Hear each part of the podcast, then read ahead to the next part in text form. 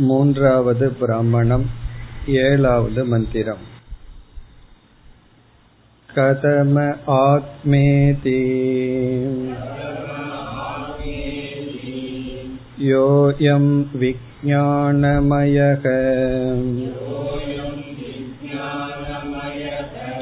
प्राणेषु कृत्यन्तक ज्योतिःपुरुषक स समानः सन् उभौ लोकौ अनुसञ्चरति ध्यायतीव लेलायतीव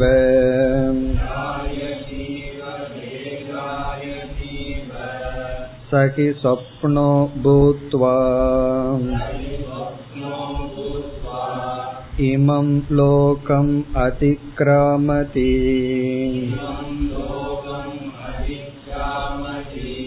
मृत्यो रूपाणि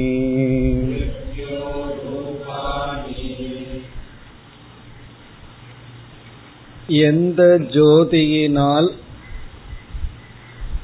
நாம் விவகாரம் செய்கின்றோம் என்கின்ற கேள்விக்கு ஆதித்ய ஜோதியில் ஆரம்பித்து சந்திரக அக்னிகி வாக் என்றெல்லாம் வந்து இறுதியில் ஆத்மா என்ற பதில் ஆறாவது மந்திரத்தில் வந்தது.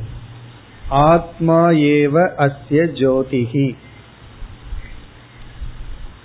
இவைகளெல்லாம் அதாவது ஆதித்யக சந்திரக அக்னிகி வாக் இவைகளெல்லாம் அஸ்தமனம் ஆனதற்கு பிறகும் ஒருவனுடைய விவகாரத்திற்கு என்ன காரணம் என்று ஜனகர் கேட்கும் பொழுது அவர் ஜாகிரத் விவகாரத்தை விடுத்து சொப்பனம் சுஷுப்தி தியானம் போன்ற விவகாரத்தில் அல்லது ஜாகிரத அவஸ்தையிலும் கூட இவைகளெல்லாம் இல்லாத பொழுதும் ஒருவன் விவகாரம் செய்கின்றான். அந்த விவகாரத்துக்கு என்ன காரணம்? குறிப்பாக நாம் சொப்பனம் சுசுப்தியை எடுத்துக்கொண்டால் இங்கு கூறப்பட்ட அக்னி கிடையாது வாக் எந்த இந்திரியங்களும் கிடையாது ஆதித்யன் சந்திரன் போன்ற எதுவும் இல்லை. இருந்தாலும் சொப்பனத்தில் பெரிய விவகாரம் நடக்கின்றது. அதற்கு என்ன ஜோதி? என்று கேள்வி வரும் பொழுது இங்கு மிக சுருக்கமாக ஆத்மா என்ற பதிலை கூறினார். ஆகவேதான் ஏழாவது இந்த மந்திரத்தில் கதம ஆத்மா என்ற கேள்வி வருகின்றது. அந்த ஆத்மாவினுடைய சொரூபம் என்ன? நாம் சுருக்கமாக ஆறாவது மந்திரத்திலேயே ஆத்மாவினுடைய சொரூபமாக சில கருத்துக்களை பார்த்தோம். காரிய கரண வெதிரிக்தம் காரிய கரண அவபாசகம் என்றெல்லாம். அதாவது சரீரத்துக்கு கரணங்களுக்கு அப்பாற்பட்டும் கரணங்களை விளக்கி கொண்டிருக்கின்றது. அது சுயமாக தன்னை விளக்குகின்றது. நமக்குள் இருந்து அந்த ஆத்மா விளக்குகின்றது. அதே சமயத்தில் விளக்கப்பட்ட இந்திரியங்களினால் பிரகாசப்படுத்தப்படாதது. ஆதித்யன் சந்திரன் போன்ற ஜோதியை போன்ற பௌத்திகமானது அல்ல ஒரு பூதங்களினால் அதாவது ஒரு பொருளினால் செய்யப்பட்டதல்ல என்றெல்லாம் நம்ம பார்த்தோம். அப்பொழுது சில பூர்வ பட்சங்கள் வந்தது. லோகாயத்த மதம் என்று சொல்கின்ற சார்வாக்கன் இதையெல்லாம் ஏற்றுக்கொள்ளாமல் நான் பிரத்யக்ஷத்தின் அடிப்படையில் பேசுகின்றேன் நீங்கள் அனுமானத்தின் அடிப்படையில் பேசுகின்றீர்கள் என்று கூறினார் பிறகு நாமும் பிரத்யக்ஷத்தின் அடிப்படையிலேயே பேசுகின்றோம். நீ அனுபவத்தின் அடிப்படையில் சரீரம்தான் சேதனம் என்றால் மரணம் என்பதே நடக்காது. அப்படி நடந்தால் மரணமடைந்த உடல் சேதனமாக செயல்படும். அவ்விதம் நாம் பார்ப்பதில்லை என்று நாமும் அனுபவத்தின் அடிப்படையிலேயே அவனுக்கு பதில் கோரினோம் அதற்கு பிறகு இனி ஒரு கருத்தை கோரினான் சமான ஜாதிக்குள் தான் உதவி செய்பவன் உதவியை பெறுபவன் என்ற நியமம் நடைபெறும். சைத்தன்யம் என்ற ஒன்று ஜடமான சரீரத்திற்கு எப்படி உதவி செய்ய முடியும் என்று கேள்வி வரும் பொழுது அந்த நியமம் இல்லை. அது எப்பொழுதும் இருக்க வேண்டிய அவசியம் இல்லை என்று நாம் உதாரணம் சொன்னோம். அதாவது மனித ஜாதி மிருக ஜாதிக்கு உதவி செய்யலாம்.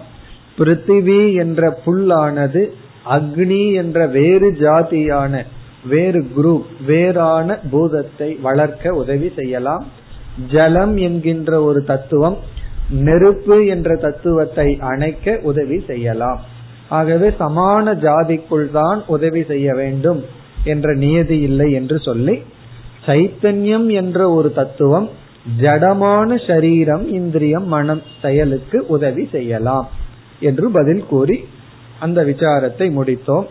இப்பொழுது இந்த ஏழாவது மந்திரத்திற்கு வந்தால் கேள்வியானது கதமக ஆத்மா இதி.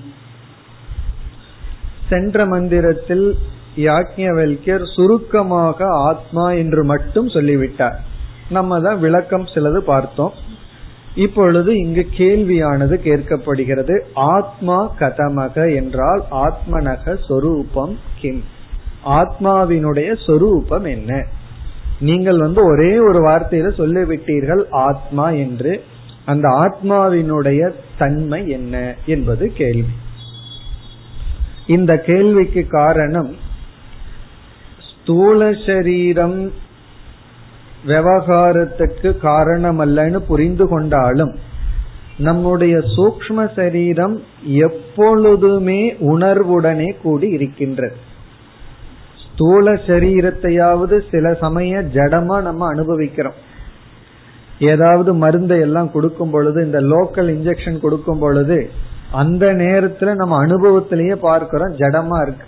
நம்ம கண்ணு முன்னாடியே வெட்டுனாலும் ஒன்னும் ஆகிறது இல்லை அப்படி ஸ்தூல சரீரத்தினுடைய ஜட அனுபவம் நமக்கு வருகின்றது. ஆனால் எந்த காலத்திலும் சூக்ம சரீரத்தினுடைய ஜட அனுபவம் நமக்கு இல்லவே இல்லை. மனச ஜடமா பார்த்துட்டு நான் அதை பிரிச்சு பார்க்க முடியாது. மனம் ஜடம்ங்கிறது மனதுனால யூகிக்க முடியுமே தவிர அனுபவத்தில் இல்லை.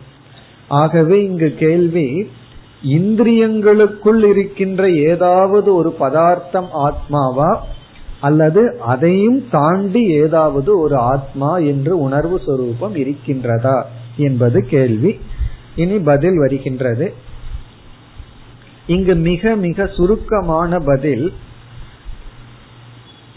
புருஷக ஜோதிகி சென்ற வகுப்புல ஆரம்பித்தோம்.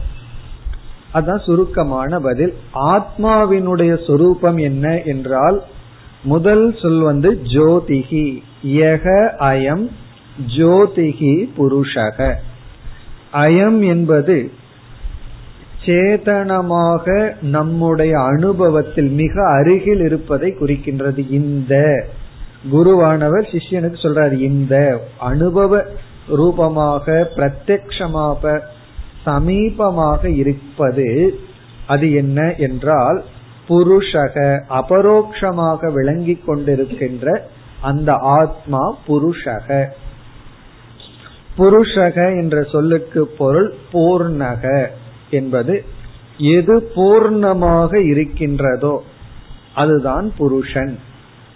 சரி பூர்ணமா எப்படி இருக்கின்றது என்றால் ஜோதிகி.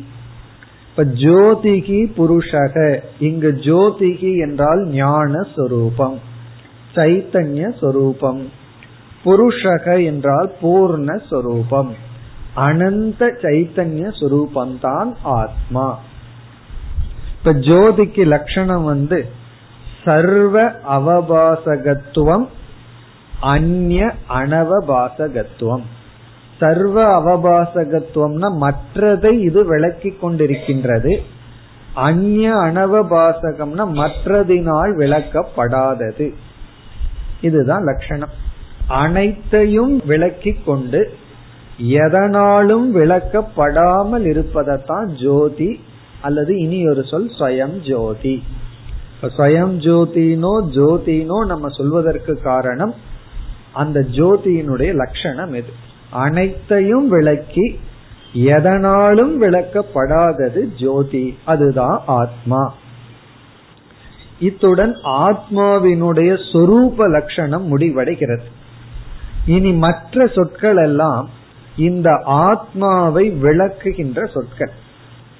இந்த மந்திரத்தில் இருக்கிற மற்ற சொற்கள் எல்லாம் இந்த ஆத்மஸ்வரூபத்தை விளக்குகின் விளக்க சில உபாதிகளை உதவியாக நாம் எடுத்துக்கொள்ள இருக்கின்றோம். இங்க வந்து சில உபாதிகளை உதவியா எடுத்துக்கொண்டு ஆத்மாவை புரிந்து கொள்ள இங்கு குரு பயன்படுத்துகின்றார். இனி ஒவ்வொரு சொல்லாக எடுத்துக்கொண்டு பார்ப்போம். இப்ப கதம ஆத்மா இதி இதிங்கிறதோட கேள்வி முடிவடைகிறது. பதில் வந்து யோயம். அதுல ரெண்டு சொல்ல பார்த்துட்டோம். யோயம் ஜோதிகி புருஷகன்னு சொல்லி. இனி ஒவ்வொரு சொல்லாக எடுத்துக்கொண்டு அது எப்படி ஆத்மாவை விளக்குகிறதுன்னு பார்ப்போம். அதில் இப்பொழுது எடுத்துக்கொள்கின்ற முதல் சொல் விஜயானமயக இப்ப விஜயானமயக என்ற சொல் ஆத்மாவை விளக்குகின்ற சொல். விஜயானமயக பொதுவா விஜயானமயம் அப்படிங்கறது நம்ம கோஷத்துல ஒரு அர்த்தத்துல பார்த்துட்டு இருக்கோம். அந்த அர்த்தம் இங்கு எடுத்துக்கொள்ள கூடாது இத ஆத்மாவை விளக்க வந்த சொல்லாக எடுத்துக்கொள்ள வேண்டும். கோஷத்துல பார்க்கும் பொழுது நம்முடைய மனதையே அந்த கரணத்தையே பலதா பிரிச்சிருக்கோம்.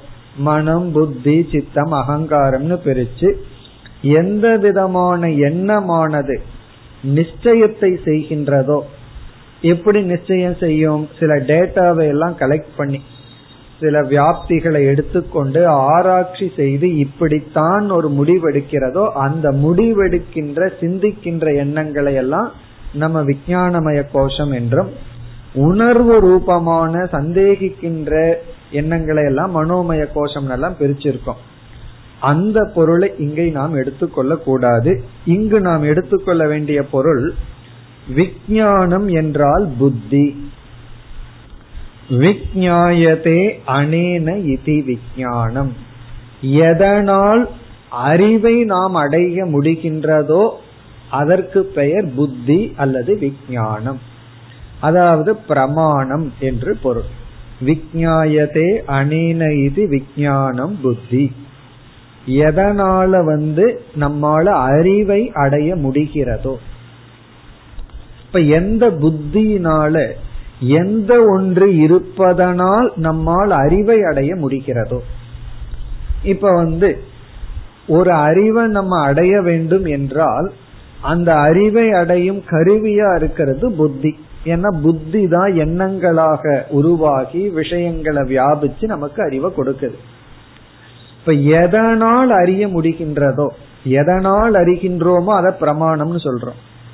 இப்ப புத்தியானது எது புத்திக்குள் இருப்பதனால் அது பிரமாணமாக இருந்து நமக்கு அறிவை கொடுக்க கருவியாக இருக்கிறது என்று யோசித்து பார்க்க வேண்டும்.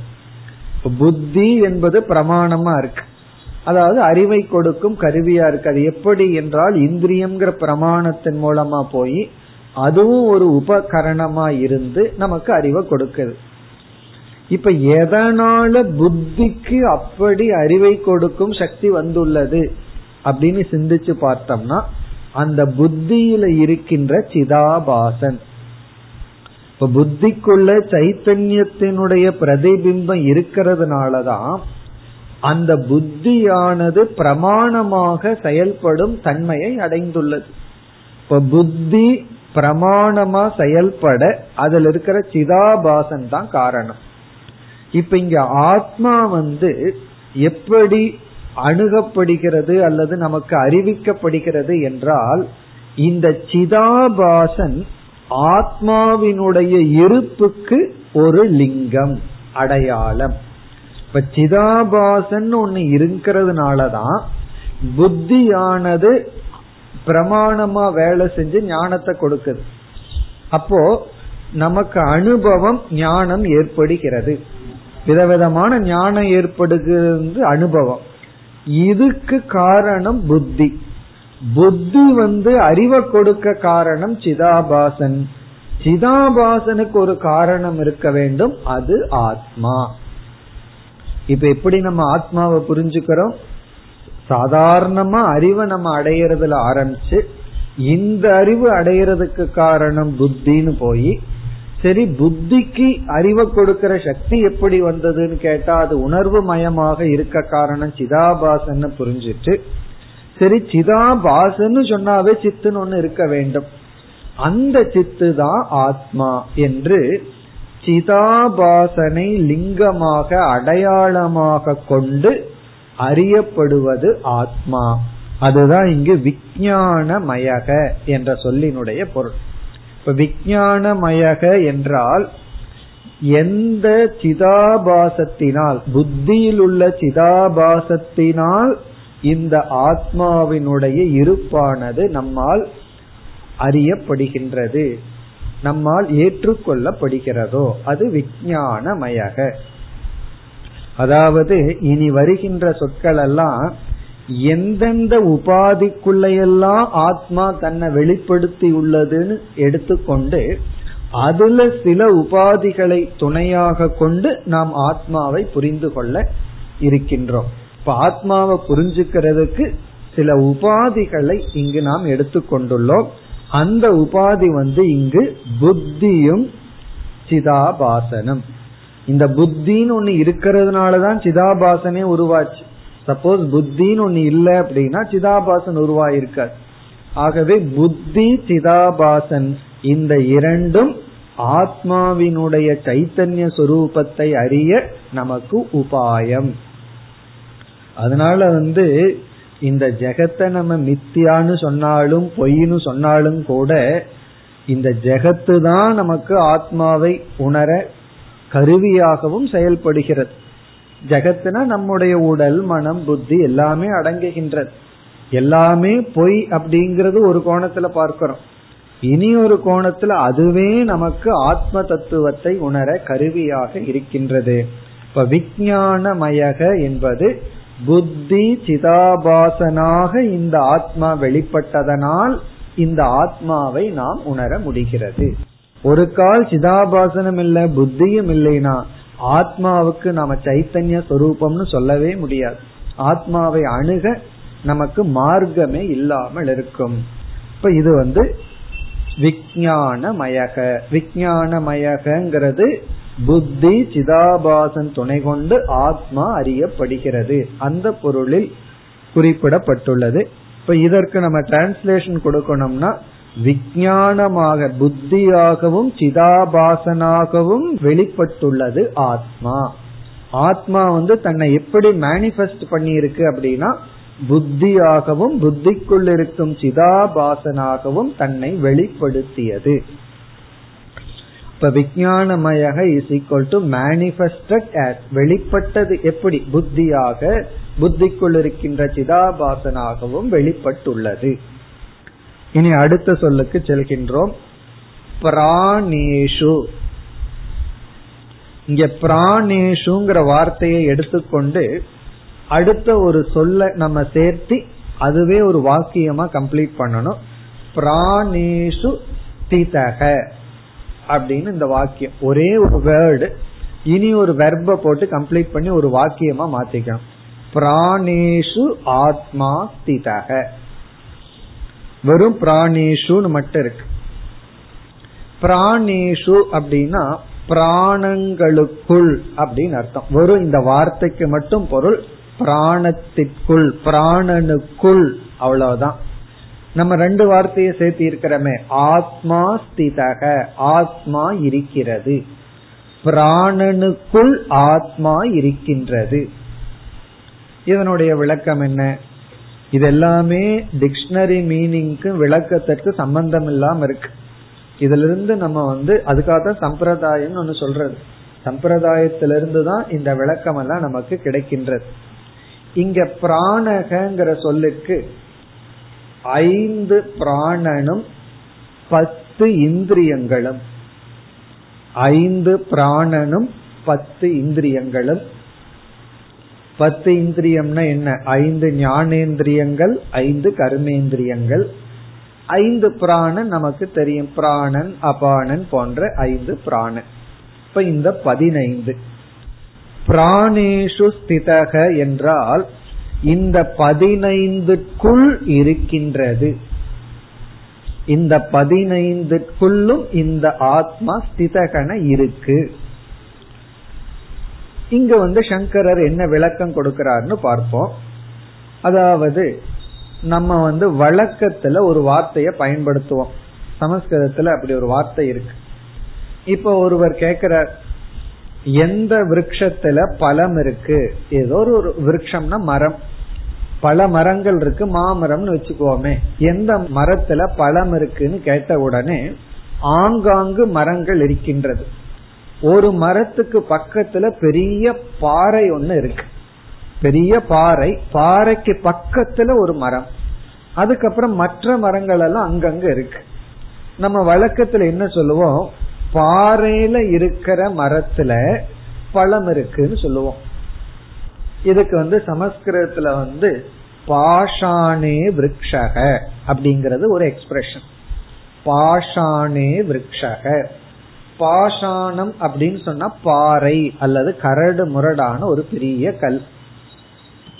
இலக்கணப்படி பார்த்தோம்னா பாறைக்குள் மரம் அப்படின்னு தான் வரும். பாஷாணி அப்படிங்கிறது ஏழாவது விபக்தி அதற்குள். பாறைக்குள் மரம் அப்படின்னு வரும். ஆனா நம்ம எப்படி புரிஞ்சுக்கணும்?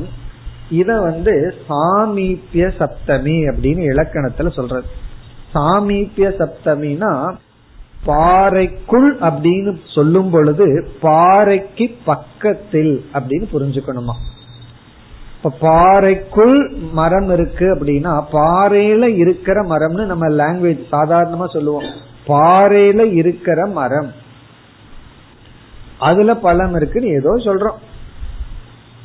இந்த இடத்துல பாறையில் இருக்கின்ற மரம்னு சொல்லும் பொழுது பாறைக்கு அருகில் இருக்கின்ற மரம்னு புரிஞ்சுக்கோ அத சொல்லி இங்க சங்கரர் சொல்றார் பிராணேஷு அப்படின்னா பிராணனுக்குள் அப்படின்னா பிராணனுக்கு அருகில் இருக்கின்றது ஆத்மா. அப்படி பொருள் எடுத்து கொள்றார். பிராணனுக்குள்னா இந்த பத்து கரணங்களுக்கு அருகில் இருக்கின்றது. சரி இப்படி பொருள் எடுத்து நீங்க அதுல இருந்து என்ன சொரூபத்தை ஆத்மாவுக்கு சொல்ல விரும்புகிறீர்கள் அப்படின்னா அருகில் இருக்கின்றதுன்னு சொல்வதிலிருந்து அதிலிருந்து வேறுபட்டதுங்கிற கருத்து வருகிறது. நான் அவனுக்கு அருகில் இருக்கின்றேன்னா அவன் வேறு நான் வேறு. அருகில் இருக்கிறதுனால நான் வேறு அது வேறு. அருகில் இல்லை அப்படின்னா நான் வேறு அது வேறான்னு சந்தேகம் வந்துடும் இப்ப வந்து பிராணேஷு ஸ்திதகங்கிறத சங்கரர் கடைசியா பிராணேபியக வெதிரிக்தகன்னு பொருள் சொல்ற. பிராணனுக்குள் இருக்கின்றது இஸ் ஈக்வல் டு பிராணனிலிருந்து வேறுபட்டது. இதை ஏன் இப்படி சொல்லணும் அப்படின்னா பிராணன் சொன்னா இந்த ஐந்து இந்திரியங்கள் பஞ்ச பிராணன். இவைகள் எல்லா காலத்திலும் உணர்வுடையது போல் செயல்பட்டு கொண்டிருக்கின்றது. எப்ப கண் இருக்கோ அப்ப உணர்வோடு இருக்கு. குறிப்பா பஞ்ச பிராணனை எடுத்துட்டோம் அப்படின்னா இந்த பிராணன் அபானன் எல்லாம் ஓய்வில்லாமல் செயல்பட்டு கொண்டிருக்கின்றது. யோசிச்சு பாருங்க நம்ம காத்திருக்கே மூச்சு விடுற காத்து உள்ள எடுக்கிறது நம்மளுடைய ஹார்ட் பீட் பிறந்ததிலிருந்து நான் ஸ்டாப் ஸ்ட்ரைக் பண்ணாம வேலை செய்யறது ஒண்ணுதான். அது வந்து ஒரே ஒரு முறை தான் ஸ்ட்ரைக் பண்ணும் லாஸ்ட் மீதி எதுக்குமே ரெஸ்ட் கிடைக்குது. நம்ம ஹார்ட் எப்படி படைச்சிருக்கார் பகவான்? அப்போ நமக்கு ஒரு சந்தேகம் வந்துடும் அப்ப அதுதான் ஆத்மா. காரணம் என்ன?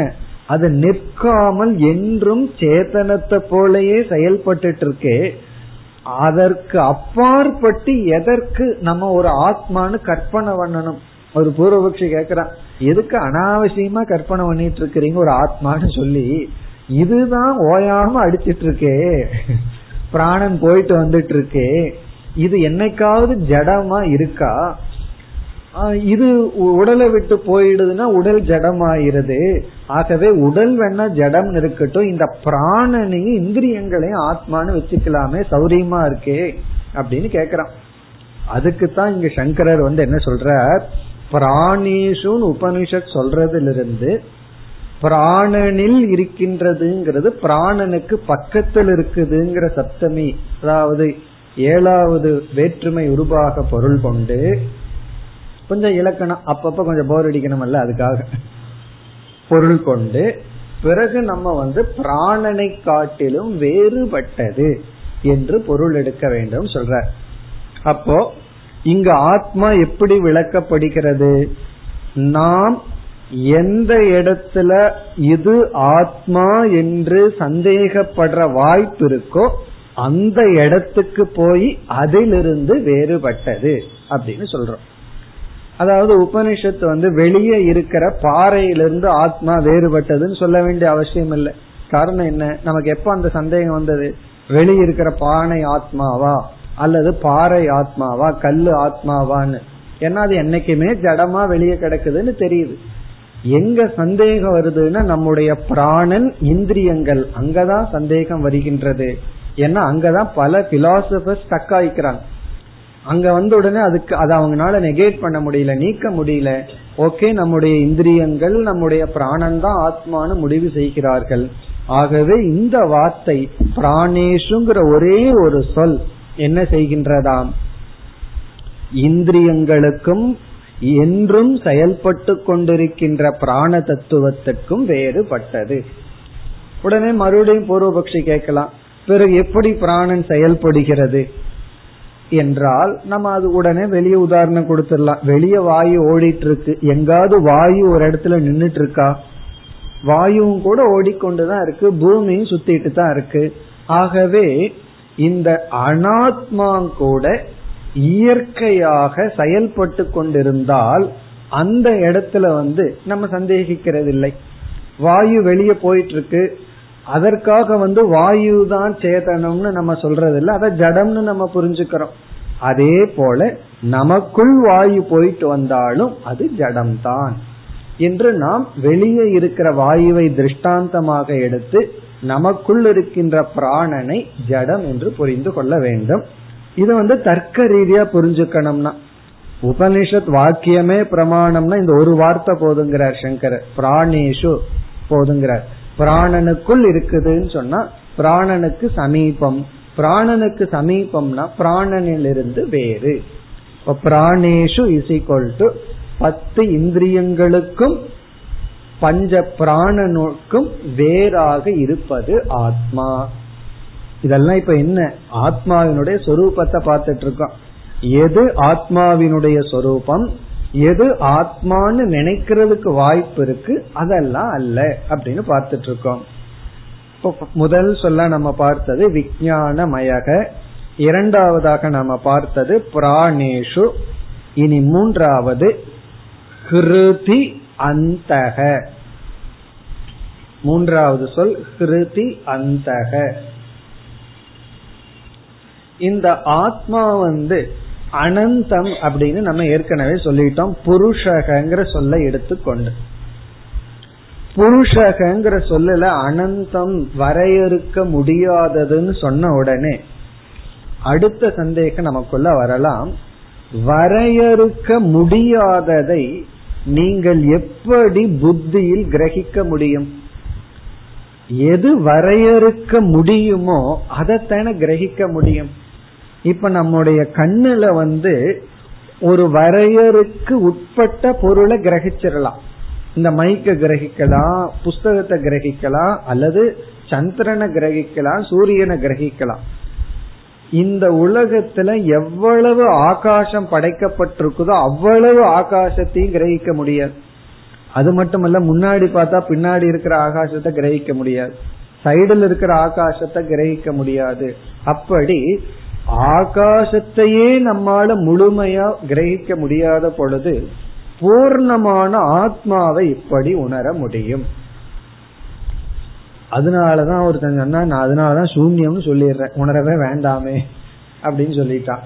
அதற்கு இங்கு வந்து பதில் சொல்லப்படுகிறது ஆத்மா அனந்தமாக இருந்த போதிலும் அது அனந்தம் தான் இல்லைன்னு நம்ம சொல்லல. இருந்த போதிலும் நம்முடைய ஹிருதயத்தில் அதை உணர முடியும். இந்த ஹிருதயத்திற்குள் இந்த ஆத்ம தத்துவத்தை உணர முடியும். ஹிருதி அந்தக என்றால் இந்த ஹிருதயத்தில் அறியப்படுவதாக இருக்கிறது. கிருதி அந்தகன ஹிருதயத்திற்குள் அறியப்படும் சொரூபமாக இருக்கிறது. அதாவது சைத்தன்யா அனந்தமா இருந்தாலும் நம்முடைய மனதிற்குள் புத்திக்குள் இந்த ஆத்மஸ்வரூபத்தை உணர முடியும். பூர்வபக்ஷி கேட்பான் எப்படின்னா இப்ப என்ன பண்ணிட்டு இருக்கிறோமோ அப்படி அப்படின்னு பதில் சொல்லலாம். அதுக்கு அப்படி உணர்வதற்காகத்தான் விஜயானமயக பிராணேஷு ஜோதிகி புருஷக. இந்த சொல்லெல்லாம் எதற்குனா இந்த மாதிரி சொற்களினுடைய துணை கொண்டு நம்முடைய புத்தியில் இந்த ஆத்மாவை கிரகிக்க முடியும். சொல் வந்தா இந்த புத்தியில வந்து நம்ம ஆத்மாவை அனுபவிப்பதில்லை. ஆத்மாவினுடைய சொரூபம் அனந்தம் என்று உணர முடியும். ரொம்ப சூக்மமான இடம். அதாவது புத்தியில கிரகிக்க முடியும்னு சொன்னா அது அந்தமாயிரும். அனந்தமா இருக்காது. அனந்தமா இருந்தா எப்படி கிரகிக்க முடியும்னா ஆகவே இங்க கிரகிக்கிற விஷயமே வேற. எப்படி என்றால் புத்தியில ஒரு விஷயமாக கிரகிச்சா தான் அந்தமாகும். இந்த புத்தியில விஷயமாக கிரகிக்காமல் இப்படிப்பட்ட சொரூபம் என்று கிரகிக்க முடியும். அதனுடைய சொரூபத்தை நாம் புரிந்து கொள்ள முடியும். பிரகிருதி அந்தக அப்படிங்கிறதுக்கு நம்முடைய புத்தியில் இந்த ஆத்மாவை புரிந்து கொள்ள முடியும். பிறகு கிருத்தி அந்தகங்கிறதுக்கு இனி ஒரு பொருளும் உண்டு. இரண்டாவது பொருள் வந்து கிருதி அந்தக என்றால் புத்தியில் இருக்கின்ற எண்ணங்களுக்கு அப்பாற்பட்டது. புத்தி அந்தக என்றால் இங்க அந்தக என்றால் விருத்தி வெதிரிக்தம் வேறுபட்டது. புத்தியில் இருக்கின்ற எண்ணங்களுக்கு வேறுபட்டு இருக்கின்றது. புத்தியில் இருக்கின்ற எண்ணங்களுக்கு அப்பாற்பட்டுள்ளது. அப்படின்னு என்ன? அந்த எண்ணங்களை பிரகாசப்படுத்தி கொண்டிருக்கின்றது. எப்படி இந்திரியங்களுக்கு வேறாக இருக்கோ அதே போல புத்திக்கும் வேறாக இருக்கின்றது.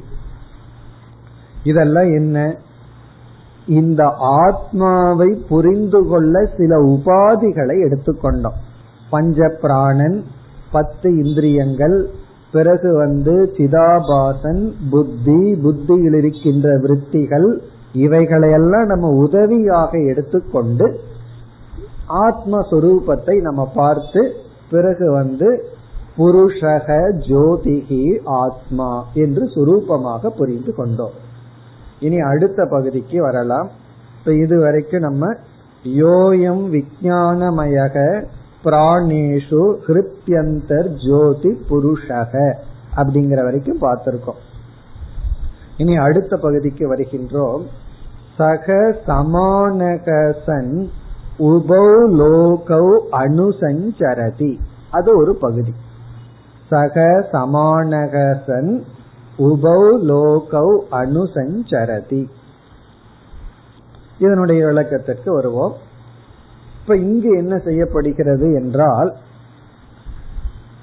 எந்த ஒரு ஆத்மா பிரம்மனாக பூர்ணஸ்வரூபமாக ஜோதியாக இருக்கின்றதோ அதே ஆத்மா வேறு ஆத்மா கிடையாது.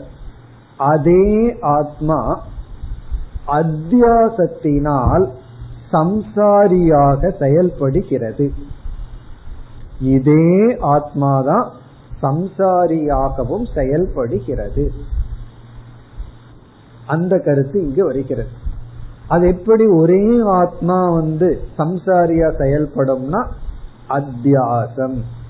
அந்யோன்ய அத்தியாசத்தினால் ஏற்றி வைக்கப்பட்டதினால் அதே ஆத்மாவிடம் அனாத்மா ஏற்றி வைக்கப்பட்டு அதே ஆத்மாதான் சம்சாரியாகவும் செயல்படுகிறது.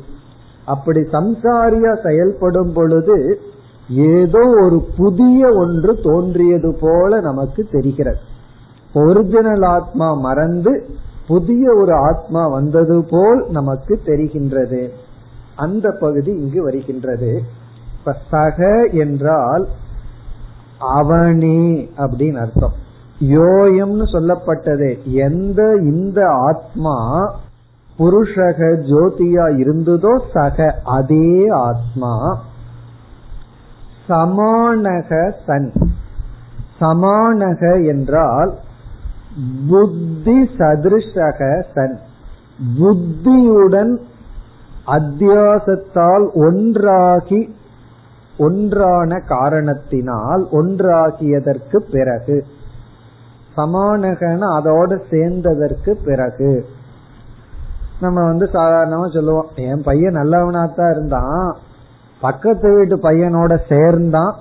அவ்வளவுதான் கெட்டு போனான்னு சொல்லுவோம். அவங்க கிட்ட போய் கேட்டு பாருங்க அதே தான் சொல்லுவார். இவங்கிட்ட சேர்ந்தான். அதான் சமானகனா அவனோட சேர்ந்ததனால் இந்த அதே ஆத்மா புத்தியோடு அந்த கரணத்தோடு அபிமானம் வைத்த காரணத்தினால் உடனே என்ன ஆயிடுதான் இவன் என்ன பண்ண ஆரம்பிச்சுட்டான் இந்த ஆத்மா? உபௌ லோகௌ அனுசஞ்சரதி. உபௌ லோகௌ என்றால் இரண்டு லோகங்கள். ஒன்று இப்ப இருக்கிற லோகம் பிறகு இறந்ததற்கு அப்புறம் இனி ஒரு லோகம். அது நம்ம பாவ புண்ணியத்திற்கு பிறகு சொர்க்கமோ நரகமோ ஏதோ ஒரு லோகம்.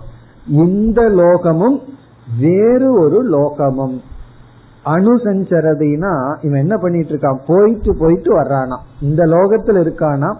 பிறகு இறந்ததற்கு பிறகு வேறு லோகத்துக்கு போறானா?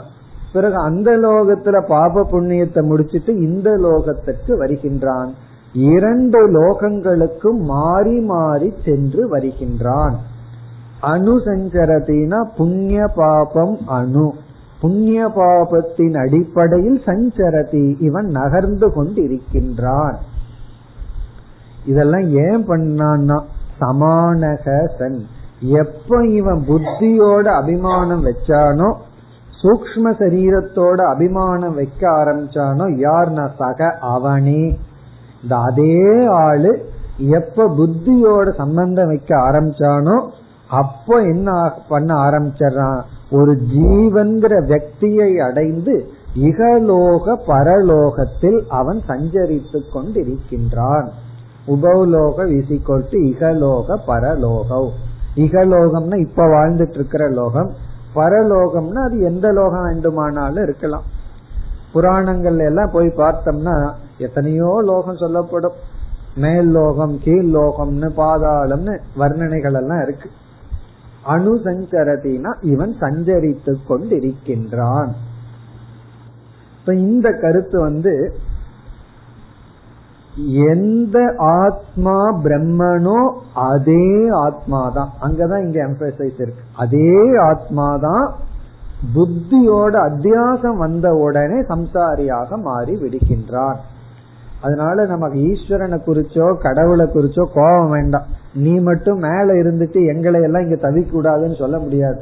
பகவான் என்ன சொல்லுவார் நானே தான் உனக்குள்ள தவிச்சிட்டு இருக்கிறேன்னு சொல்லிடுவேன் ஆகவே நம்ம என்ன நினைச்சிட்டு இருக்கோம்? பகவான் ஆத்மா ஒரு இடத்துல உட்கார்ந்துட்டு நம்ம ஏதோ தவிக்க விட்டுட்டு இருக்குன்னு. அப்படி அல்ல நானே தான் உன்னோட சேர்ந்து தவிச்சிட்டு இருக்கிறேன்னு அந்த ஆத்மா சொல்லும். ஒரு கால் ஆத்மா பேசினா. அப்படி அதே ஆத்மாதான் புத்தியோட அத்தியாசம் வந்த காரணத்தினால் சம்சாரியாகவும் இருக்கின்றது. அதனாலதான் சம்சாரி முக்தன் ரெண்டு ஒரே ஆளா இருக்கணும். சம்சாரி ஒரு ஆளா இருந்து முக்தி அடையும் போது வேற ஆள் அப்படின்னு சொன்னா நம்ம என்ன சொல்லுவோம்? இனியொருத்தனுக்கு எதுக்கு நான் முக்தியை வாங்கி கொடுப்பேன்? அப்போ லோபம் வந்துடும் நான் இனியொருத்தன் என்னால முக்தி அடைகிறதா இருந்தா அதுக்கு நானே இருந்துட்டு போயிடுவேன்னு கொடுக்க மாட்டோம். யாரு சம்சாரியோ அவனேதான் முக்தன். யாரு முக்தனோ அவனேதான் சம்சாரி ஆனா எப்படி ஆனான்னா அத்தியாசாத். அத சமானகசன் அவனே புத்தியோட அத்தியாசம் வந்தவுடன் இந்த லோகத்தில் அவன் சஞ்சரிக்கின்றான். இங்க உபோலோகம் அப்படிங்கறத வந்து நம்ம இகலோக பரலோகம்னு எடுக்கலாம் அல்லது ஜாகிரத் சொப்பனம்னு எடுத்துக்கொள்ளலாம். ஆனா சங்கரர் இகலோகம் பரலோகம்னு தான் ஜாகிரத் சொப்பனம் பின்னாடியே வர இருக்கிறதுனால அந்த பொருள் இங்கு அவசியம் இல்லை. இனி அடுத்த சொல்லுக்கு வருகின்றோம். மிக மிக முக்கியமான சொல். சங்கரர் வந்து ஒரு ஆயிரம் முறையாவது இந்த வார்த்தையை கோட் பண்ணியிருப்பார் தன்னுடைய மற்ற பாஷ்யங்கள்ல. தியாயதி இவ லேலாயதி இவ. இந்த ரெண்டு சொல்லு தான் மிக முக்கியம். இந்த உபனிஷத்திலேயே மிக முக்கியமான சொல். ஏன் முக்கியம்னு சொல்றோம்னா அடிக்கடி இது வந்து கோட் பண்ற சொல். உதாரணமா எடுத்துக்கொண்டு கையாளப்பட்ட சொல். தியாயதி இவ லேலாயதி இவ. இங்கு வந்து ஆத்மஸ்வரூபம் விளக்கப்படுகின்றது. ஆத்மாவினுடைய சொரூபம் இந்த இரண்டு சொற்களினால் விளக்கப்படுகிறது. தியாயதி என்றால் தியானிக்கின்றான். சக தியாயதி அப்படின்னு சொன்னா அவன் தியானம் செய்கின்றான் அப்படின்னு அர்த்தம். தியாயத்தின தியானிக்கின்றான். அல்லது இனி ஒரு பொருள் சிந்திக்கின்றான். சக தியாயத்தின ஒரு பொருள் தியானிக்கின்றான். இனி ஒரு பொருள் மனநம் செய்கின்றான். நிதித்தியாசனமோ அல்லது தியானமோ அல்லது மனநமோ செய்கின்றான். நம்ம ஆழ்ந்து யோசிச்சுட்டு இருந்தா என்ன தியானம் பண்ற அப்படின்னு கேட்போம். அதெல்லாம் கொஞ்சம் சாஸ்திரம் படிச்சதுக்கு அப்புறம் பேசுற பேச்சும் கூட சாஸ்திர சம்பந்தமாவே வரும். உடம்புக்கு சரியில்லைன்னா அன்னமய கோஷம் கொஞ்சம் சரியில்லைன்னு சொல்லுவோம். சாஸ்திரம் படிச்சு படிச்சு நம்ம எரியாமல் அந்த வார்த்தைகள் வந்துடும் அப்படி ஒருவர் வந்து ரொம்ப ஆழ்ந்து யோசிச்சுட்டு இருந்தா என்ன தியானிச்சிட்டு இருக்க? என்ன பெரிய சமாதி அப்படின்னு நம்ம பேசிக்குவோம். அப்ப தியானம்ங்கிறதுக்கு லௌகிகத்திலேயே ரெண்டு அர்த்தம் இருக்கு. ஒன்று தியானம் செய்தல் மனதை வந்து ஒருமுகப்படுத்தி கொண்டிருக்கின்ற பயிற்சியில ஈடுபடுதல். இனி ஒன்று வந்து ஒரே விஷயத்தை ஆழ்ந்து சிந்தித்து கொண்டிருத்தல் அதுவும் தியானம். நிதித்தியாசனத்தை நாம் அப்படித்தானே சொல்றோம். ஆத்மஸ்வரூபத்தை சிந்திச்சோம்னா அங்க எண்ணங்கள் வேறுபட்டு வரலாம். அகம் முக்தக அகம் திருப்தக. அகம் அசனாயா அதீதக பசிதாகம் அற்றவன். எத்தனையோ எண்ணங்கள் மாறி வந்தாச்சு. உடனே நம்ம நிதித்தியாசனம்னு சொல்லிடுறோம். காரணம் என்ன? எல்லாமே ஆத்மாவினுடைய ஒரு சொரூபத்தை குறிக்குதுங்கிற அர்த்தத்துல.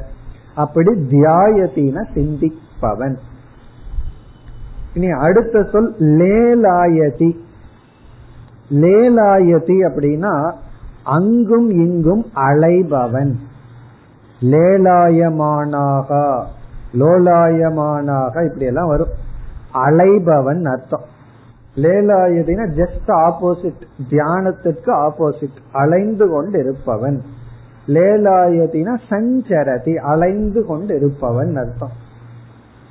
சக லேலாயத்தினா அவன் அதற்கு இதற்கு அலைஞ்சிட்டு இருக்கான்னு அர்த்தம். எங்கேயும் நிக்காம அங்கேயும் இங்கேயும் போயிட்டு இருக்கான்னு அர்த்தம். இப்ப வந்து தியாயத்தின் ஒரு சொல் லேலாயத்தின் ஒரு சொல். ரொம்ப முக்கியமான சொல் வந்து இங்க இவ. தியாயதி இவ அப்படின்னு ஒரு சொல்ல இருக்கு. லேலாயதி இவ அப்படின்னு ஒரு சொல்ல இருக்கு. ஈவ சமஸ்கிருதத்துல ரெண்டு எழுத்து ஈவ இவ அப்படிங்கிற சொல்லுக்கு அர்த்தம் வந்து தமிழ்ல போல. இவ அப்படின்னா போல. அதாவது ஒருவனை பார்த்து நம்ம நீ வந்து அறிவாளிய போல இருக்க அப்படின்னு சொல்றோம்னு வச்சுக்கோமே. அப்ப வந்து சமஸ்கிருதத்துல சொல்லணும்னா துவம் புத்திமான் இவ. புத்திமான அறிவுடையவன் இவன போல. அப்படின்னு என்ன அர்த்தம்னா நீ அறிவாளிய போல அப்படின்னு சொன்னா நீ அறிவாளிய போல இருக்க அப்படின்னு என்ன அர்த்தம் உண்மையிலேயே? நீ வந்து முட்டாள் அப்படின்னு அர்த்தம். சில பேர்த்துக்கு அப்படி சொன்னா கோபம் வந்துடும் அதனால நீ அறிவாளிய போல இருக்கனே சந்தோஷப்படுவான். இதுல இருந்தே உண்மை என்னன்னு புரியுது. அதாவது ஒருவர் மேடையில வந்து இங்க இருப்பவர்கள் பாதி பேர் முட்டாள்னு சொன்னாராம். உடனே சில பேருக்கு கோபம் வந்துடும் என்ன எங்களை பார்த்து இப்படி சொல்றீங்கன்னு? சரி நான் மாத்திக்கிறேன். இங்க இருக்கிறவங்கள பாதி பேர் அறிவாளின்னு சொன்னார் அப்படின்னு என்ன அர்த்தம்? கடைசியில ஒரே அர்த்தம் தான் அப்படி இவ அப்படிங்கறதனுடைய அர்த்தம் என்ன என்றால் போல அதை போல. அதை போல அப்படின்னு சொல்லும் பொழுது தாற்பரிய அர்த்தம் என்ன? இல்லைன்னு அர்த்தம். அதை போல இசிக்கோல்ட்டு அது அல்ல நேதி தான் நேதிக்கு இனி ஒரு வார்த்தை இவ.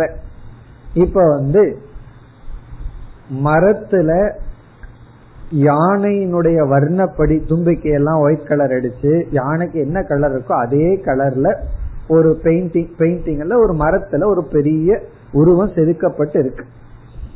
நம்ம என்ன சொல்றோம் அதை பார்த்து?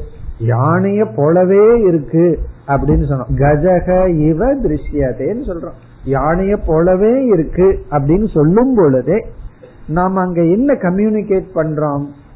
நம்முடைய அனுபவத்துல அங்க யானைன்னு ஒண்ணு இருக்கு. அனுபவத்துல இருக்கு. ஆனா ஆராய்ச்சி பண்ணி பார்த்தா கிடையாது. அவன் அறிவாளிய போல இருக்கான் அப்படின்னா ஏதோ அனுபவத்துல அவனுக்கு அறிவு இருக்கிற மாதிரி இருக்கு. எதையாவது நாலு படிச்சுட்டு தப்பு தப்புன்னு ஏதோ பேசிடுறான். அனுபவத்துல அறிவு இருக்கு. கொஞ்சம் ஆராய்ச்சி பண்ணி பார்த்தோம் அப்படின்னா அது இல்லை. அப்போ இவங்கிற சொல்ல நாம எப்ப பயன்படுத்த முடியும் பயன்படுத்த வேண்டும் என்றால் எப்பொழுது அனுபவத்துல ஒன்னு இருக்கணும். ஆனா உண்மையில இருக்கக்கூடாது. அப்பதான் இவன்னு சொல்ல முடியும். ஒரு கழுதைய பார்த்துட்டு யானைய போல இருக்குன்னு சொல்லவே முடியாது. அது எப்ப இவங்கிற வார்த்தையை போலங்கிற வார்த்தையை பயன்படுத்தவே முடியாது. இப்ப இவங்கிற வார்த்தையை பயன்படுத்துற கண்டிஷன் தேவை எப்பொழுது வரும் என்றால் நம்முடைய அனுபவத்துக்கு ஒன்று இருப்பது போல இருக்கணும். அனுபவத்தில் அது கண்டிப்பா இருக்கணும். ஆனா ஆராய்ந்து பார்க்கும்போது அது இருக்கக்கூடாது. அந்த சூழ்நிலையில தான் போலங்கிற வார்த்தையை பயன்படுத்த முடியும். வேற இடத்துல பயன்படுத்தினோம்னா அது தப்பு. நித்யாவுக்கு என்ன லட்சணம்? எவ்வளவு முறை பார்த்திருக்கோம் மித்யாவுக்கு லட்சணம் என்ன? ஒன்று அனுபவத்துல இருக்கு. ஆராய்ந்து பார்த்தால் இல்லை அது மித்யா எந்த ஒன்று அனுபவத்துல இருக்கு. ஆனா ஆராய்ந்து பார்த்தா கிடையாது. இதை நாம எவ்வளவு கஷ்டப்பட்டு திருப்பி திருப்பி சொன்னாலும் புரிஞ்சுக்க மாட்டேங்கிறான். அதனாலதான் துவைதம் விசிஷ்டாத்வைதம் இதெல்லாம் வந்துருக்கு இந்த உலகம் மித்தியான்னு சொன்னா உடனே என்ன கேட்பார்கள்? இருக்குதே அப்படிம்பாங்க. அதனாலதான் மித்தியான்னு சொல்றோம். இல்லைன்னா அசத்து நல்லா சொல்லிட்டு போயிருப்போம். இந்த உலகத்தை மித்தியான்னு சொன்னா இருக்கே நான் அனுபவிக்கிறேனேனா ஒருவருக்கு தலைவலி. நம்ம சொல்றோம் தலைவலிக்குதுன்னு நம்ம கிட்ட வந்து சொல்ற. கொஞ்சம் பொறுத்துக்க கொஞ்ச நேரத்துல போயிடும் அப்படின்னு சொன்னோம்னா ஓகே. சப்போஸ் அவர்கிட்ட தலைவலி மித்தியான்னு சொன்னா அவருக்கு என்ன வந்துடும் கோபம் வந்துடும் இப்ப இவ்வளவு அனுபவிச்சுட்டு இருக்க நீ மித்தியான்னு சொல்றியான்னா? வேதாந்தத்தை புரிஞ்சிட்டவங்க மித்தியான்னு சொன்னா கோவப்பட மாட்டார். கோவப்படக்கூடாது. நித்தியான்னு சொன்னா ஆமா உன்னுடைய அனுபவத்துல இருக்குன்னு அர்த்தம். ஆனா அதே வேற மாற்றி மாறி சொன்னோம்னு வச்சுக்கோமே ஆமா கொஞ்ச நேரம் உனக்கு இருக்கு இப்பதான் மாத்திரை சாப்பிட்டுருக்க இது போய் வேலை செய்யற வரைக்குமாவது வலிக்குன்னு சொன்னா ஒத்துக்குவாங்க. மித்தியான்னு சொல்லி பாருங்க கோபம் வந்துடும் காரணம் என்ன? மித்தியாவை புரிஞ்சுக்கலைன்னு அர்த்தம். மித்தியான்னு சொன்னா இருக்குது அனுபவத்துல இருக்கு ஆனா ஆராய்ந்து பார்த்தா அது வந்து பர்மனண்டா இருக்காது அது இல்லை. அப்ப இவங்கிற வார்த்தையில அனுபவத்துல இருக்கு ஆனா உண்மையில இல்லை. இப்ப இவங்கிற வார்த்தை இஸ் ஈக்வல் டு மித்தியா. இப்ப இவங்கிற வார்த்தையும் மித்தியான்னு ஒண்ணுதான். நீதிங்கிறதும் இவங்கிறதும் மித்தியாவெல்லாம் ஒரே குரூப்ல இருக்கிற வார்த்தைகள் தான் இப்ப இந்த இவவை புரிஞ்சுட்டோம் அப்படின்னா இப்ப கேக்குற இவ புரிஞ்சுதான்னா புரிஞ்சது போல இருக்கு. அங்கேயே ஒரு இவ போட்டுருவோம். காரணம் என்ன? மித்தியா புரிஞ்சதுன்னா புரிஞ்ச மாதிரி இருக்கு. அப்படின்னா புரியலன்னு அர்த்தம். புரிஞ்ச மாதிரிதான் இருக்கும். யோசிச்சு யோசிச்சு நிதித்தியாசனம் பண்ணா நமக்கு புரிஞ்சிடும். இனி அடுத்த சொல்லுக்கு வருவோம். தியாயதி இவ லேலாயதி இவ. ஏன் சங்கரர் வந்து இந்த ரெண்டு வார்த்தைக்கு ரொம்ப முக்கியத்துவம் கொடுத்து அடிக்கடி இதை கோட் பண்றார் அப்படின்னா ரெண்டே வார்த்தையில உபனிஷத்து எல்லா காரியத்தையும் முடிச்சிடுது ரெண்டே சொல்லுதான். அது ரெண்டு சொல் கிடையாது. இவ ஒரே ஒரு சொல்லல ஆத்மாவினுடைய பெரிய சுரூபத்தை சொல்லி முடிச்சாச்சு. தியாயதி இவ லேலாயதி இவ. இனி இந்த இவன என்னன்னு புரிஞ்சிட்டோம். இத வந்து தியாயதி லேலாயத்தியோட கனெக்ட் பண்ணி புரிய ஆரம்பிப்போம்.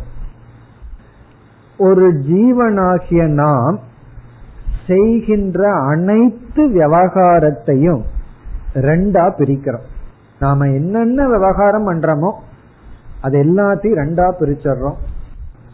ஒன்று வந்து ஞான விவகாரக இனி ஒன்று கர்ம விவகாரக அப்படின்னு பிரிச்சிடுறோம். ஞான விவகாரம் கர்ம விவகாரம்னு நாம செய்யற எல்லா ஆக்டிவிட்டிஸையும் ரெண்டா பிரிச்சிடுறோம். இந்த ஞான விவகாரம்னா என்ன என்றால் இந்த ஞான விவகாரத்துல மூன்று வந்து முக்கிய அங்கத்தை பெறுகிறது. விவகாரத்துக்கு காரணமா இருக்கு. எல்லாம் உங்களுக்கு தெரியும். சொன்ன உடனே புரிஞ்சிடும். பிரமாதா பிரமாணம் பிரமேயம். பிரமாதா அறிபவன் பிரமாதான அறிபவன் பிரமாணம்னா அறிவை கொடுக்கும் கருவி பிரமேயம்னா அறியப்படும் பொருள். இந்த மூன்று தான் ஞான விவகாரத்துல முக்கியமான அங்கமா இருக்கு. இந்த மூன்றுல ஒன்னு எடுத்துருங்க ஞான விவகாரம் நடக்காது. பிரமாதா இல்ல பிரமாணமும் பிரமேயமும் இருக்கு. பிரமாதா இருக்கார் பிரமேயம் இருக்கு இடையில பிரமாணத்தை காணும்னா முடியாது. அப்ப இந்த மூன்று ஒழுங்கா சேரணும். இந்த மூன்று கரெக்ட் டியூனிங்ல இருந்ததுன்னு சொன்னா ஞானம் விவகாரம் நடைபெறும். இது வந்து ஞான விவகாரம் இதத்தான் திருப்புட்டி அப்படின்னு சொல்றது. திருப்புட்டி அப்படின்னு சொன்னா பிரிக்க முடியாத மூன்று அர்த்தம். திருப்புட்டி அப்படின்னா நம்ம பிரிச்சிட முடியாது. பிரிச்சுட்டோம் அப்படின்னா விவகாரம் நடக்காது. இந்த மூன்று சேர்ந்தே இருக்கும். இந்த மூன்று ஒன்றை ஒன்று நம்ம பிரிக்க முடியாது. அது ஏன் பிரிக்க முடியாதுன்னு சொல்றோம்னா பிரமாணம்னு ஒண்ணு இருக்கிறதுனாலதான் ஒரு ஜீவனுக்கு பிரமாதாங்கிற ஸ்டேட்டஸ் பிரமேயம்னு ஒண்ணு இருக்கிறதுனாலதான் அவனுக்கு பிரமாதாங்கிற ஸ்டேட்டஸ் பிறகு வந்து பிரமேயம்ங்கிற ஸ்டேட்டஸே பிரமாணமும் பிரமாதாவும் இருக்கிறதுனாலதான். இந்த மூன்றுக்குமே மற்ற ரெண்டு இருந்தா தான் இனி ஒன்னே நிக்கும். அறியப்படும் பொருள் அப்படின்னு ஒரு ஆப்ஜெக்டுக்கு நம்ம எப்ப அந்த தன்மையை கொடுக்க முடியும்? ஒரு பொருளை பார்த்து இது அறியப்படும் பொருள் அப்படிங்கிற ஒரு ஸ்டேட்டஸ் பிரமேயம்ங்கிற ஸ்டேட்டஸ் எப்ப கொடுக்க முடியும்னா அது பிரமாணத்துல விளக்கப்படுவதா இருக்கணும். பிரமாணத்திலேயே விளக்கப்படாதது அப்பிரமேயம்னு சொல்லிடுவோம். பிரமேயம்னு சொல்ல முடியாது. பிறகு அதை புரிஞ்சுக்கிறதுக்கு ஒரு பிரமாதாவும் இருக்கணும். அதே போலதான் எல்லாத்துக்கும். இந்த மூன்றையும் ஒன்றை ஒன்று சார்ந்து இல்லது பிரிக்கவே முடியாது. இந்த மூன்று சேர்ந்து உருவாவதுதான் ஞான விவகாரம். நம்முடைய ஞான விவகாரத்தை பார்த்தோம் அப்படின்னா விதவிதமான ஞான விவகாரம் பண்ணுவோம். அனுமாதாவா இருப்போம். அனுமாதான்னா அனுமானம் பண்ற ஆளா சில நேரம் ஞான விவகாரம் பண்ணிட்டு இருப்போம். பிரத்யக்ஷ பிரமாணத்தை பயன்படுத்திட்டு இருக்கிற திரஷ்டா ஸ்ரோதா கேட்பவன் சுவைப்பவன் இந்த மாதிரி எத்தனையோ விவகாரம் பண்ணிட்டு இருப்பான் யோசிப்பவன் எத்தனையோ ஞான விவகாரம் பண்ணுவோம். இந்த எல்லா ஞான விவகாரமும் இங்கு வந்து தியாயதிங்கிற சொல்லால் குறிப்பிடப்படுகிறது. இப்ப தியாயதி இஸ் ஈக்வல் டு ஞான விவகாரவான். ஞான விவகாரத்தை உடைய ஜீவன். சக தியாயதி இஸ் ஈக்வல் டு ஞான விவகாரவான். ஞான விவகாரத்துடன் கூடியவன். சக தியாயத்தின அவன் தியானிக்கின்றான். இத வேற லாங்குவேஜ்ல சொல்லணும்னா அவன் ஞான விவகாரத்துடன் கூடி இருக்கின்றான். அப்ப இங்க தியாயத்திங்கிறத எல்லா விதமான அறிவு சம்பந்தமான விவகாரத்துல விவகாரத்தை சேர்த்து கொள்ள வேண்டும். இனி அடுத்தது லேலாயதி. அது வந்து எல்லா விதமான கர்ம விவகாரம்.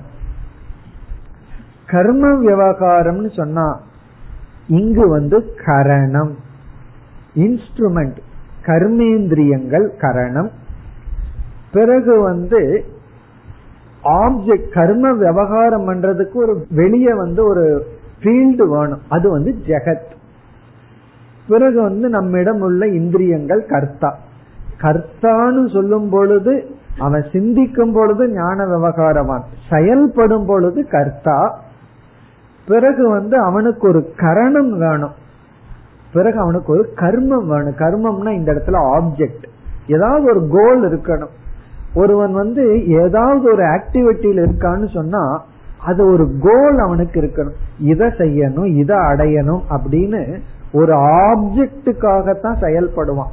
ஆப்ஜெக்ட்னு சொன்னா ஒரு லட்சியத்துக்காக செயல்படுவான். அதற்கு தகுந்த இன்ஸ்ட்ருமெண்ட் அதற்கு தகுந்த ஆப்ஜெக்ட் எல்லாம் வேணும். ஆங்கிலத்துல வந்து இன்ஃப்ராஸ்ட்ரக்சர்னு சொல்லுவோம். அதுக்கு தகுந்த சூழ்நிலைகள் நமக்கு வரும். ஒருத்தர் போய் இதை செய் அப்படின்னு சொன்னா அதுக்கு என்ன ஏற்பாடு பண்ணி வச்சிருக்கீங்கன்னு கேட்பான். செய்ய சொல்லிட்டீங்க அதுக்கு என்ன ஏற்பாடு அப்படின்னு கேட்பார்கள். அப்படி இந்த உலகம் வந்து அதற்கு தகுந்த சூழ்நிலை இருக்க வேண்டும். நம்ம இந்த உலகத்துல செய்யற அதர் ஆக்டிவிட்டிஸ் மனசுல செய்யறத தவிர காய்க பிரதானமா வாச்சிக பிரதானமா செய்யறதெல்லாம் கர்ம விவகாரம். மானச வியாபாரம் எல்லாம் நம்ம ஞான விவகாரம்னு சொல்றோம். இப்ப இந்த ஜீவனை வந்து கர்ம விவகாரவான் அப்படின்னு சொல்றோம். எப்பொழுது? லேலாயதி அலையறான் அங்க போறான் இங்க வர்றான் இத பண்றான் அதை பண்றான்னு சொன்னா லேலாயத்தினா கர்ம விவகாரவான். இப்போ நான் யார் அப்படின்னு ஒரு கேள்வி வரும் பொழுது நமக்கு என்னைக்குமே நம்ம அனுபவத்துல இந்த ரெண்டு விவகாரத்தை மாறி மாறி பண்ணிட்டு இருக்கோம் ஒன்னா ஞான விவகாரம் பண்ணிட்டு இருப்போம் இல்ல கர்ம விவகாரம் பண்ணிட்டு இருப்போம் இந்த இரண்டையும் மாறி மாறி பண்ணிட்டு இருக்கிற நாம் ஜீவர்கள் நினைச்சிட்டு இருக்கோம் நம்முடைய அனுபவத்துல இந்த விவகாரம் நமக்கு இருக்கு. இப்ப அகங்கிற அந்த அகங்கிறதுக்கு இந்த ரெண்டு விவகாரம் இருக்கு. யாருக்கு? அகத்துக்கு. அகம்னா நான். இந்த நான்கிறதுக்கு இந்த ரெண்டு விவகாரம் இருந்துட்டு இருக்கு அனுபவத்தில். நம்ம அனுபவத்துல தியான விவகார லேலாயத்தின கர்ம விவகாரம் இருந்துட்டு இருக்கு உபனிஷத் இங்க என்ன சொல்லுது? இவ அந்த இவங்கிறதுலயே அடிச்சாச்சு. கிளீன் போல்ட் இவ அப்படின்னா ஜீவனுக்கு ஞான விவகாரம் கர்ம விவகாரம் இருப்பது போன்ற அனுபவம் இருக்கு. ஆனா உண்மையான அகத்துக்கு இந்த ரெண்டு விவகாரமும் கிடையாது. எனக்கு ஞான விவகாரமும் கிடையாது கர்ம விவகாரமும் கிடையாது. இந்த ரெண்டு விவகாரத்தினுடைய அனுபவம் இருந்து கொண்டிருக்கும் பொழுதே இதுதான் இதனுடைய உபதேசம் மேற்கொண்டு அடுத்த வகுப்பில் தொடர்வோம் ॐ पूर्णमधः पूर्णमिधं पूर्णात् पूर्णस्य पूर्णमादाय पूर्णमेवावशिष्यते ॐ शान्ति शान्ति शान्तिः